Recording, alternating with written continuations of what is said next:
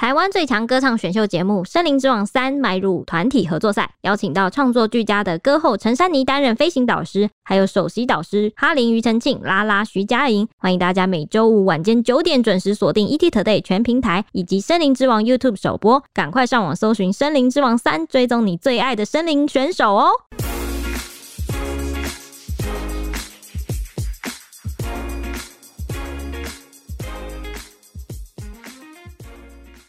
欢迎收听小编没收工，带给你热门话题十分钟。大家好，我是 Ashley， 我是铁熊，我是蔡西。国军的坠机意外频传，尤其是今年共机扰台的数量加倍，让国军是一刻都不敢松懈。空军还取消了今年元旦升旗的重头戏是战机冲场，所以今年是没有看到的。那一月十一号的时候呢，空军在进行空对地投弹训练的时候，嘉义四联队的飞官陈毅，他驾驶的 F 十六 V 战机就失踪了。那陆海空紧急动员，历经了五十个小时的日夜全面搜索，陆续找到了战机的残骸和部分的残缺遗体。那经过裁剪 D N A 比对，研判就是陈毅本人，令人心碎。那之前有提过，国防部长邱国正曾经说过，说两岸情势已经来到他从军四十年以来最严峻的状态。他说，我们不起战，但每天备战，可以感觉到台海现在越来越紧张了。后备军人教招也改制有了新的规定，前阵子寄发的预告书上就写着暂时动员召集，引发了一阵恐慌。今天这集呢，就整理了一下最近的国军议题给大家。对，我有收到就是那一封后备司令部寄来的暂时动员召集、嗯、对对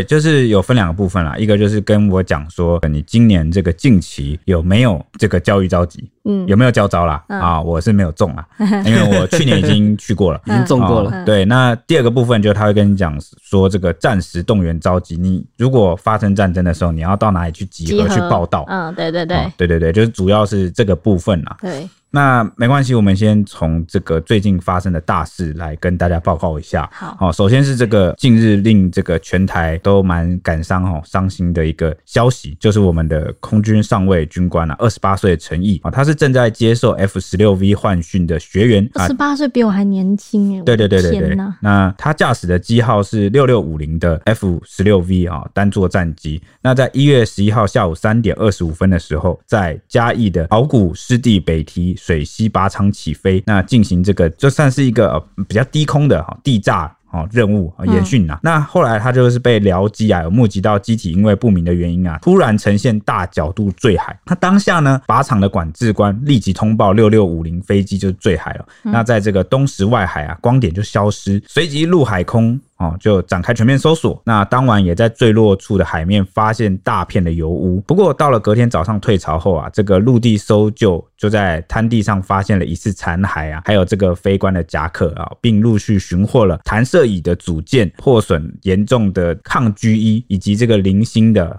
这个遗体，包括八公分的拇指、头皮、骨头碎片等等。那经过这个法医的比对啊 D N A 证实是跟这个他的母亲啊、哦、有有在这个一等亲的关系，就是 百分之九十九点九九 就是可以确认几乎是呃陈毅本人的组织了啦。啊、哦、那这样子是不是几乎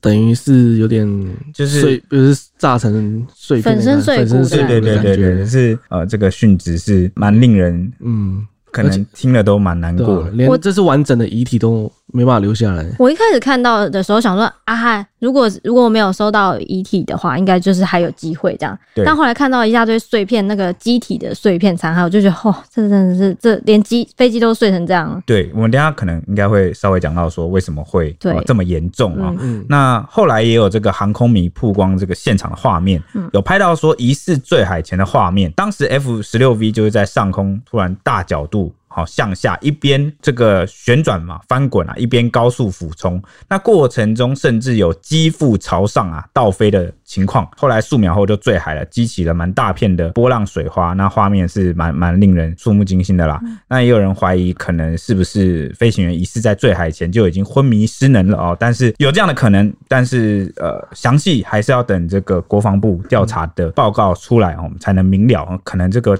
调查要花上不少时间就是了。嗯嗯，我记得当时那个有目击附近的目击居民说有听到砰的一声，然后就以为是什么飞机怎么了，然后就赶快过去看，然后就看到那个他坠海的时候那个砰的那个水花的画面，就是他应该是看到他坠海。嗯，朱厂长柳慧谦就说啊，当天的天气是不错的，就是其实能见度都非常好。那靶场的执行官全程都有看到飞机，但是在执行，就是他驾驶 F 十六 在执行二十度大角度对地炸射科目时，就导入的时候出现向下快速坠海的情况。靶情是空中没有人看到有人员跳伞，对，然后过程中也没有收到任何的无线电呼叫这样子。后来就是他们是说飞行员全程就是紧按住了无线电的麦克风，他这样的话就是没办法接收话了、嗯、这样子。有就是这个无线电通话，通常对话就是只有一方能够按着这个、嗯哦、通话键，然后另外一方接收这样、嗯、但是事发当时就是飞行员陈毅他可能不知道出了什么状况啊，他全程都紧按着这个发话键的这个无线电的麦克风啊，就导致这个讯息传递也有困难啦，因为那边没有接受他到他讲话，然后我们这边的地勤管制也没办法传话给他，嗯，对，就是几乎是通讯中断的情况，嗯，那空地都无法接收讯息。柳慧谦就说，这个其实是非常的不正常，嗯，没有一个飞行员会就是做出这样的动作。那在比对确认尸块就是陈毅后啊，军方不放弃在持续搜索，调来的怪手是开挖底下那些泥沙这样子，觉得人机都要找到，希望将深陷海中烂泥的机体吊挂上岸，还要搜寻到最关键的。黑盒子，对，因为很多这个机体失事啊，或者是一些飞机失事，都要靠这个黑盒子里面的数据啊来记录，就是去解读还原当时，对，当时可能在它的操作上几分几秒的时候，在什么高度，在什么速度，嗯，他做了按、哦、他做了什么操作，对，他做了什么操作、哦、就比较有可能来还原当时的状况、嗯、对，没错。至今已经打捞起一千七百多件的战机残骸，破损就是相当的严重这样子，可见当时坠海爆冲的力道之大。他一度因为残骸太重、哦、把那个钢绳就是那个缆绳就掉断了，国军兄弟真的费了好大的功夫接力才把它搬上岸载走这样。其中最引人注目的就是有一个有有国徽的机翼。那失联的陈毅，他是毕业于空军官校航空太空工程学系，他曾在脸书上发文说呢，当初从军的原因就是因为想飞，那后续经过严格的磨练之后呢，渐渐清楚自己未来的身份，他也有去练这个教育领导的课这样子，因为他是军官、啊、对，那他就觉得说领导是一门学问，以身作则呢才能和团队一起完成任务。他说从一年级到现在四年级，每天都不断的叮咛自己，能力越大责任越大，把自己做好才有资格领导他人，期许自己能够在往后的军旅生涯继续保持这样的精神。他说呢，饱满的稻穗总是垂得越低。他在部队中呢，形象也很良好。在二零一四年中校飞官装备员殉职的时候呢，他那个时候身为学弟，他在母亲节当天还去特别去送卡片给装备员的母亲，然后在同袍眼中都是一个很暖男的形象这样子。那陈毅的家属在确认这个遗体之后呢，就前往东石的岸边招魂。当时妹妹就捧着他的牌位啊，朝着大海大叫说：“哥哥回家了！”然后就接着要跋杯。那一次就醒不会这样子，现场就哭成一片。那时候法师就有说说哥哥答应要回来了，这样就开始诵经要带陈毅回家。那过程非常顺利，然后妹妹和同袍也都沿路哭喊说陈毅回家了，这样画面真的非常的让人蛮难过的。然后这个督察长啊柳慧谦也表示说，陈毅上尉是空军官校一零六年班的，飞行总时间是 三百二十一点五小时、哦嗯、那 F 十六 V 的这个驾驶飞行时间是 六十点五小时，资格上啊还是属于僚机啦。那生理状况因为都是算合格啦，那家庭状况居住在南投县，是未婚，有一个交往啊许久的女友。那事件经过部分，当时空军有一批两架的 F 十六 V 啊执行地炸科目的这个任务。那下午两点五十四分的时候，从嘉义基地起飞，三点二十三分通报啊，陈毅的二号机坠海。那当时的天气状况上是下午三点，能见度相当良好，有七里啊，然后有一千尺的西云，可以目视到海面跟天空，符合对地任务的标准。那机务方面呢，这架 F 十六 V 啊是民国八十七年七月二十四日出厂的，机身总时间是 三千四百一十五点五小时。那在这个民国一百一十年十二月二十八日的时候，已经进行了这个检诊，飞行至今没有任何重大的故障，状况良好。那至于这个就大家蛮关注的一件事，好像吵吵蛮久的，对对对对对、哦、有两个部分、哦、整理给大家、嗯、第一个部分就是我刚刚提到它的飞行总时间是 三百二十一点五小时、啊、那 F 十六 V 的部分它驾驶飞行时间是 六十点五小时。很多的这个政论节目或者是有一些名嘴啊，或者是一些军事的这个专家、哦嗯、在看这个飞行时速的时候，都认为是不是相对比起其他的 F 十六 的飞行员是短了蛮多的、嗯、对，你看，而且它 F 十六 V 是六十小时，甚至不到三天、欸、就, 就是不满三天。嗯，对，那这个东西、哦、这个飞行时速这个经验啊，跟这次的失事、啊、有没有这个直接或间接的关联、哦、这个我们现在也不好多做预测了，对不对、嗯、对、哦、就只是说、哦、有人有这样的质疑，那之后我们在听这个国防部之后后续的调查结果出炉的时候，大家也可以注意留意看看这一点。那第二个方面就是另外一部分的质疑，就是 F 十六 V 是否有加装防撞系统，因为美军的这个 F 十六 V 啊，其实、呃、都是有加装防撞系统的、哦、这个意思是什么你知道吗？它的功能就是，我很想知道防撞系统有什么意思哦，就是当因为有时候在这个高空中、嗯、飞行员承受这个压力很大，所以他可能会暂时昏厥、哦、我有看到有什么居力，然后会有什么迷向什么的，对对对对，就是会遇到很多状况、啊、就是简单我们用白话的方式来讲，就是飞行员在空中可能因为、呃、承受的居力啊压力或者是、呃、很多状况啊，会导致他暂时、啊、昏迷，那是有可能的、嗯、那这种时候战机就会没有人控制、嗯、那战机就会很自然的向下去坠落、嗯、那这个系统就会帮你侦测，说有点像我们这个车子不是有些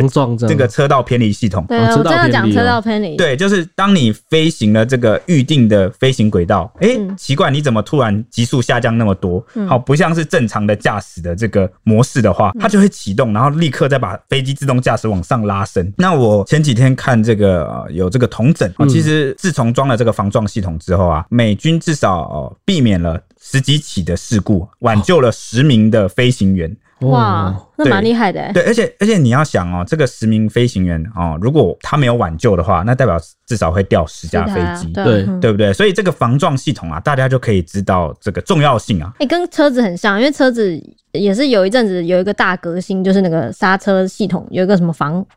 防滑还是什么的，然后自从那个出来之后，真的是避免掉非常多的打滑的车祸、欸嗯、我就觉得跟 类, 类似的情况、欸、对，没错。那我们有没有装呢？没有，我们没有装、哦、很遗憾还没有装、嗯哦、为什么呢、哦、这个督导长啊刘刘慧谦啊，他就回应说、哦、目前已经有跟美方来采购这套 A G C S 系统了，但是、哦、系统整合还需要美方、啊、来测试、哦、所以这个、哦、构造改造的部分啊，还没有加装防撞系统的功能啊，因为我们的这个 F 十六 是升级的、啊嗯，用升级的方式、啊嗯，所以就还在买，对对，就是应该说已经谈妥要买，但是你那个加装升级是需要一点时间，还要测试。嗯，那他也解释说，这套系统的最主要的功用是在不预期、疏忽的情况下才会发挥功用，意思就是我刚刚讲意外的状况下。嗯，但这一次呢，偏偏就是在执行这个低哦低空炸射的任务嘛，嗯，算是一个演习啦，哦，就是要飞得比较低啦，对，哦，那如果就算有加装这个系统，可能也会要去设定，哦，可能是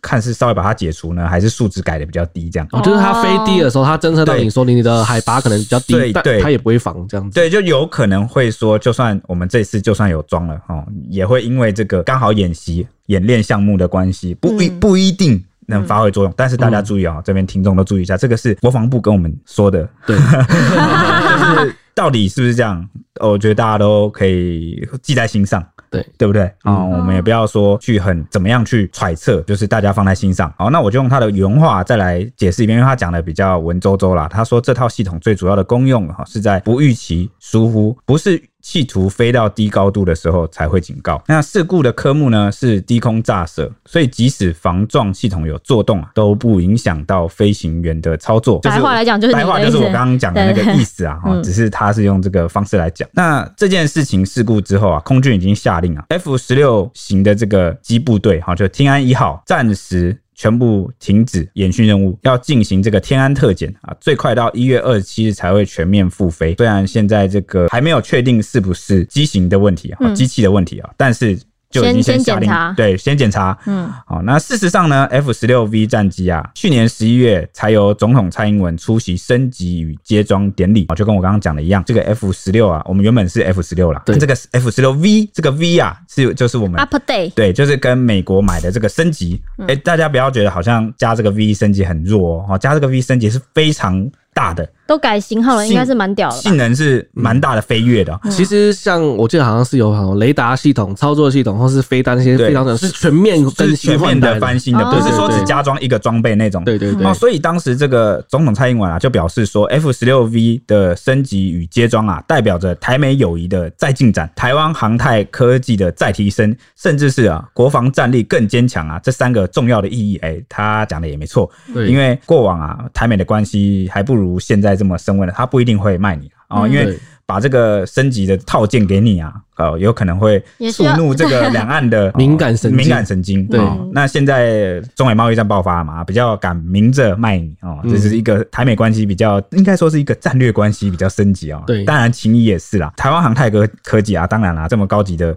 升级，哦、台湾应该也要出一点力吧？就是我们要接收这套装备啊，嗯、然后后续也要负责这个维修跟、嗯嗯嗯，当然是自然要有相应的技术升级，所以应应该蛮多人都去培训了。对，嗯嗯，那结果没想到，就是隔年，也就是今年年初啊，就发生了坠机意外啊、哦，是大概才过三个月吧，没错没错，三个月而已。美国媒体动力就指出说，失联的 F 十六 V 战机呢，是全世界首支 F 十六 V 构型的战斗机联队，也是台湾空军的战机中最先进的一款。但是呢，呃 F 十六 V 战队才刚成军不到两个月就发生这起憾事，加上台湾是从二零二零年起就已经折损接连折损六架包含 F 十六 A 还有 F 五十一 在内的战机，因此呢这一系列问题除了反侧面反映出空军内部存在了一些潜在的问题之外，也是对空军的一大打击。那中国大陆自二零二零年九月起每个月平均有二十天会派出共机扰台，去年十月那个时候有啊，那时候我们两岸就是都在国庆，那时候就有出现一次蛮震惊大家的事情，就是出现四天内有一百四十九架共机接连闯入台湾防空识别区的潜力，那时候有说有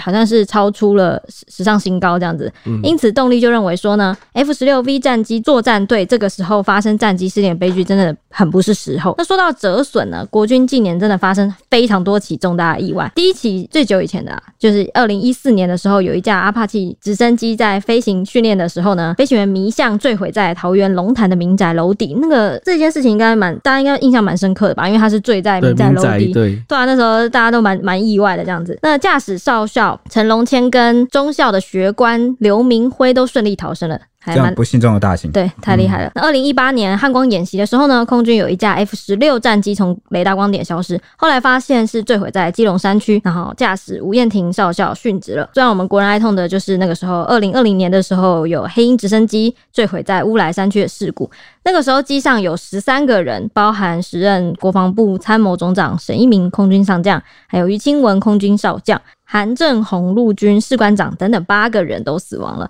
沈一鸣军阶那个时候达到二级上将，是最多星星陨落的一次殉职事故。那同年呢，海军陆战队在汉光演习的时候，因为海象不佳，礁艇翻覆，艇上七个人有三人死亡。后来空军又陆续发生了 F 五十一 的战机故障坠海，飞行员朱冠蒙跳伞送医不治，以及 F 十六 A 在夜航训练的时候坠海，然后驾驶员蒋正志上校至今都还没有找到，这起事件也是最近发生的，但目前都还没有找到他，应该是蛮难的，是去年的事情，哎、欸，前年的事情了。二零二一年的时候，台东还有两架 F 五十一 战机疑似擦撞，结果两名驾驶员跳伞逃生的时候都不幸殉职。就是细数这几年来的事故确实是蛮多的，这个哎，其实有很多方面的原因可以来讨论，探讨这样。但但大家可能会要有一个认知前提，就是当你就是频繁的开始要这个军事训练，或者是这个本来就会这个事故，其实也不能说它是合理的，就是很难不发生事故。大家可以去这个去研究或查一下这个各国啊这个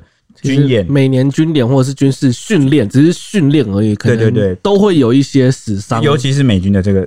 死伤，其实也是非常高的。对对对对对，就而且都是训练的时候。当然，可能大家也不愿意看到这件事情发生啦，啊、但是毕竟就是还是要训练。虽然说每次传出这种消息的时候，大家国人都会真的很难过，为国捐躯、欸，对啊，就是大家可能普遍民众比较多的感受就是，为什么好像每次都找不到原因？嗯，就到底确切原因是什么？嗯为什么好像每次都不能找出一个最关键的原因，然后我们去修正它，然后去改善它？当然我也能理解这种事故发生后，有时候要调查原因真的其实蛮困难的，尤其是可能当事人已经、呃、不幸殉职了，你就很难去还原跟厘清到底是哪个环节出了问题，对，到底是人为还是机械。而且通常这种战机不是都上面都只有一个人，其实只有一个呃，怎么讲？对，而且通常失事的瞬间啊，事故都发生的太快了，他们来不及把情况回报给塔台啊，或者是这个个指挥室，然后就往往这个悲剧就发生了，也很难有目击者或是什么的、嗯。对对对，那尤其是这个前几年那个沈一鸣啊，空军上将就是我们的参谋总长，那时候我我印象是蛮深刻的，印象超深刻的，因为那些将官啊都是国家哦，其实哦栽培了非常久，然后他们也真的都是一表人才啊，然后啊，对我们这个台湾的国防啊，还有各方面，其实是非常重要，就非常的重要，是、嗯呃、真的是有些人是无可取代的哈。对，但是呃，当然啦，我殉职的每个人都其实都无可取代，但他是更关乎着他身上背着更大的责任，关乎着哦千千百百万的，真的是关乎着台湾的国防安危，对的那种，对对对总体命运的。嗯，哦、所以我记得那时候沈一鸣还很，我记得有很多很感人的故事，什么保护什么什么同机的谁什么什么之类的。我、哦、那时候我看了真的是觉得哇塞，我们的国军真的是好伟大哦！而且空军的这个殉职事故啊。好，大部分大家都可以知道，他们在最后的生前啊，其实都有尽力的。明明知道这个飞机已经故障了，或是要要准备要准备要坠机了、嗯嗯，他们其实可以选在一些更安全的地方坠机，他们的生还几率更高。嗯、但他们宁愿啊，把这个飞机继续驾驶啊，驾驶到这个没有人的市区，远离民宅。哦，不要说伤及这个民众，嗯，这个这样的故事真的太多，而且是好几起啊！大家就是如果想知道，其实都可以去查这个相关的故事太多了。我每次看都觉得这个就是有军人的那个精神，真的对对，这些对他们是有受过这个品格教育，非常的高尚，所以每次谈到这些军人，我都非常的敬佩。哎，我记得雪雄之前跟我讲过，以前有一个就是很让他敬佩的国军的，也是飞行员的样子。呃，我好、哦，我想到就是你是在讲这个金国浩的那时候研发的時候，哦，对对对对对对，有有一个有一个雕像的，他有雕像，他现在立在那个汉翔公司哦，对对对的门口，对对对，还有雕像的金国浩、嗯，因为那时候金国浩一直没办法突破一个关键的问题，嗯，然后一直无法成功，就是国造战机无法成功，嗯，但他就是愿意自己舍身哦去尝试，真的就是试验机上天采集数据，对，而且甚至在最危险的时候啊，其实地面的人已经警告他说，你现在已经到了这个临界点，你不能再飞了，会有危险，嗯。他说不行，我就是为了上来撑这几秒。然后把这个数据，你们赶快记录数据，把这数据记录下来，才有可能突破。哇，真的是鸡皮疙瘩、欸！所以他为什么说他是金国浩之父？因为他就是那个采集关键数据的人。那最后那个飞机就是、嗯、就是坠海了，就是坠落了、嗯。那他就是等于是牺牲了自己的生命啊，然后为我们换来了这个台海啊，呃，很多年啊，这个至少三四十年来的和平。嗯，哦，所以每次谈起他，都会蛮让人觉得敬佩的。对呀、啊，他好猛、喔！知道他的大名吗？应该是武克正将军。对，没错，没错，对，没错，没错，就是武克正将军。大家可以去查查，好吧？有兴趣可以去看看。嗯，他的故事真的很厉害。好，我们话题就回到刚才，中共之军事老台，这两岸情势近年升温紧张嘛，中共军事老台的威胁不断。还记得前几集我们有聊到，美国评论台湾的后备战力是虚有其表，国防部也推动了，就是现在他也推动了后备战力的改革方案啊。后备指挥部前阵子就陆续寄发今年度的动员召集预告书。教招预告、嗯，没错，预告你对内容就是提到有战时动员召集这样子，就是指国家发生战事或紧急危难的时候，国防部将透过大众传播媒体发布动员命令，然后生效。这样由警察送召集令，请召援共同防卫国家。就刚刚铁雄说，你要告诉你你要去哪里，那个对集合集合集合集合接受指挥这样子，没错，准备叫准准备动员了。当然，这些这个战时两个字啦，也是引发了民众担心，台海情势恶化就超乎预期。国防部长邱国正他就回应强调说，教招每年都在办。只是刚好有相关的议题，可能大家比较紧张，但是国军其实是照程序做事，没有要激起情绪的意思。那么今年的教招改成什么样子呢？国防部的新制规定，共计二十五营 一点五 万名后备军人就是参与验证，不同于以往，就是今年增加了十六个小时的枪炮射击哦，还有四十四个小时的战斗教练训练。特别的是，过去其实相关的野战单位就已经安排教招的后备军人行军于野营呢，又达到了平战一体这样子。不过在邱国正的要求下，北中南各作战区将会选择一个教招营，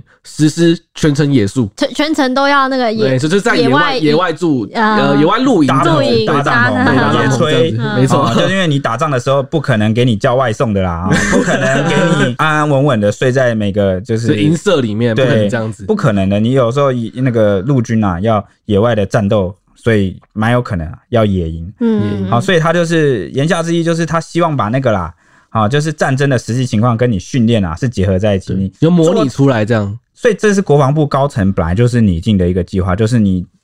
作战时怎么打，那你平时训练就要那样做，怎么模拟对。嗯，可是现在是移到教招也这样做哎、欸。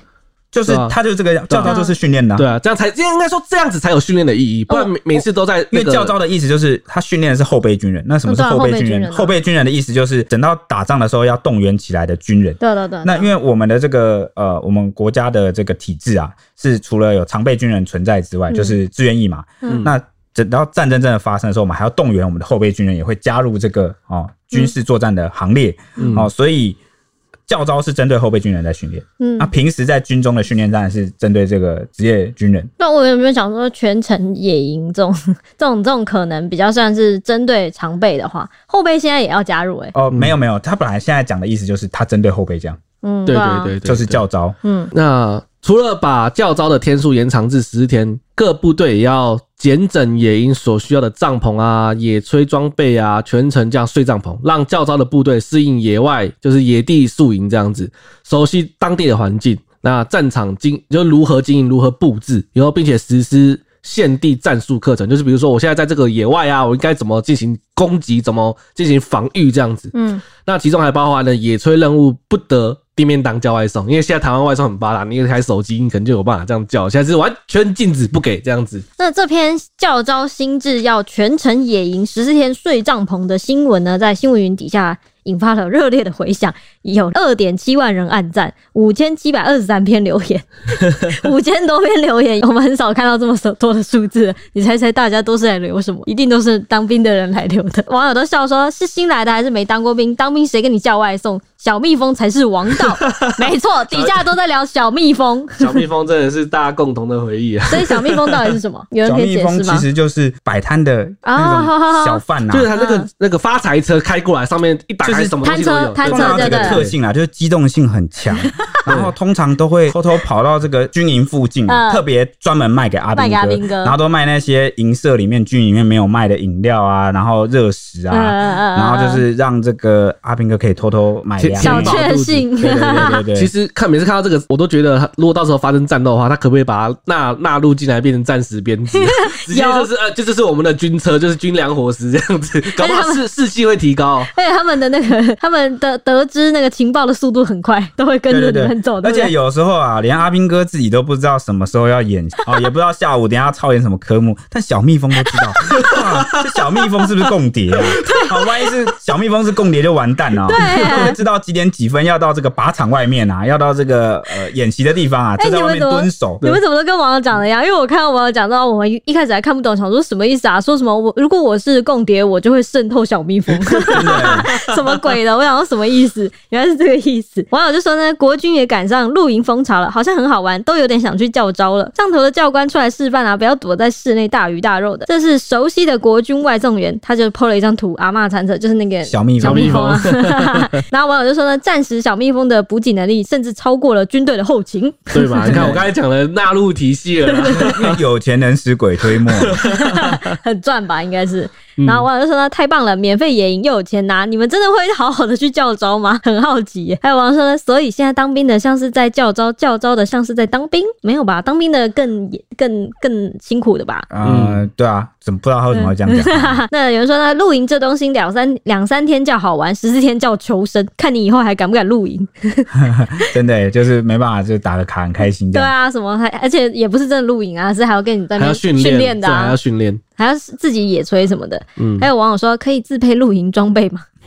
这个人在露营上瘾嘞。还有网友说呢，不管你躲在哪，小蜜蜂一定找得到你。教招其实也不错，远离吵杂的小孩和碎嘴的老婆两周，顺便养身体也不用上班，听起来不错。哇，把怎么想的这么乐观？对啊。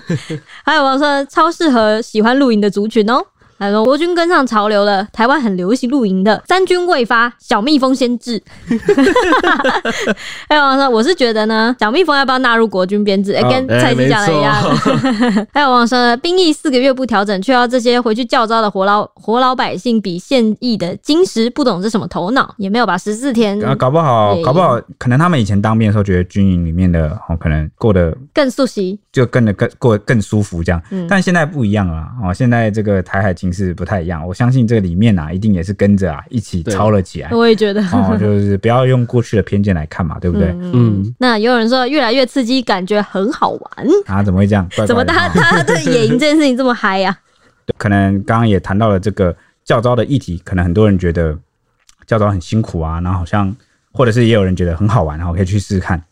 不管你抱持什么样的心态，我觉得如果有机会去那就去，那珍惜这个当下训练的机会啊，因为很多事情就是你还没遇到的时候 你, 你也不知道这个东西重不重要，对，但但就是你要努力的活在每一个当下，那你才会不管不管今天是我们讲前面那件事啊，训职的事，还是后面这个教召的事情、嗯、都希望大家可以珍惜这个生活当下的每一刻。 嗯, 嗯而且我记得铁雄去年去的教召就有真的有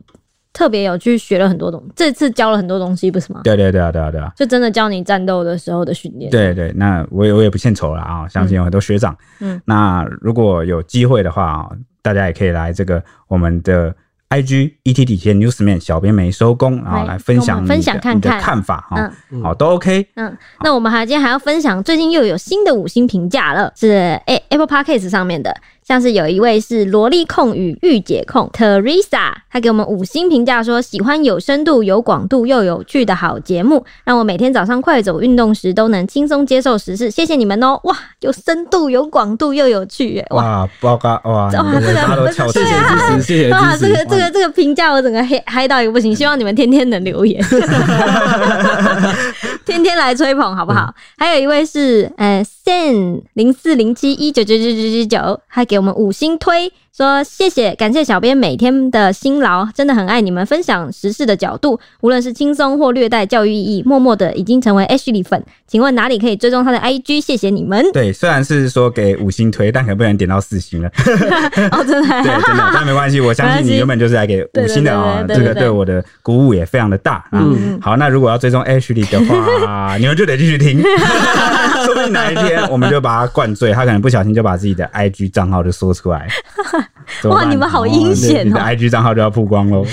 我我回去会催眠自己忘记自己的账号 I D 是什么。还以为是 Sen J E T P， 他说棒棒的社社节目是是是社社节目，给了我们五星。他说，请问十二月三十号谈 B N W 事件的节目中，二十四分三十三秒 Ashley 讲话前后出现的奇怪声音，有发现是机器的原因？不明原因？问号。啊，我们有去问这个负责帮我们剪辑的小佳啊，嗯，啊，小佳就跟我们说超毛，因为他自己反复听了很多次，他也听不出来这是谁，然后也不知道这声音从哪里来，所以我们讨论完之后，我们就大啊，完了，我忘了先预告说会有这个会有恐怖的成分，怎么办？呃呃呃呃，现在现在警告来得及吗？快回避，快回避！好，我接着继续下去讲啊。好，啊，就是我们我们找不到来源。嗯，哎，我讲完了，讲完了，这样我的防雷还有意义吗？其实你刚才已经讲完了，非常非常抱歉，反正不要回去听就对了。对，啊。对，如果所以如果你们有在节目中听到什么不明的女生突然跑出来讲话，那个可能那个就是我的腹语啦，知道吗？好吗？是吗？对对对对对对，哇，乐观好。如果尤其是女生的声音的话，一定就是我啦，不要太、嗯、不要担心太多，不要想太多，好不好？好，那如果也欢迎你们有任何新发现，可以来跟我们说。又要防雷了吗？啊，什么防发现什么？没有，下次我们会记得防雷啊。如果有发现什么的话，好好好，好，那我们明天见喽，拜拜。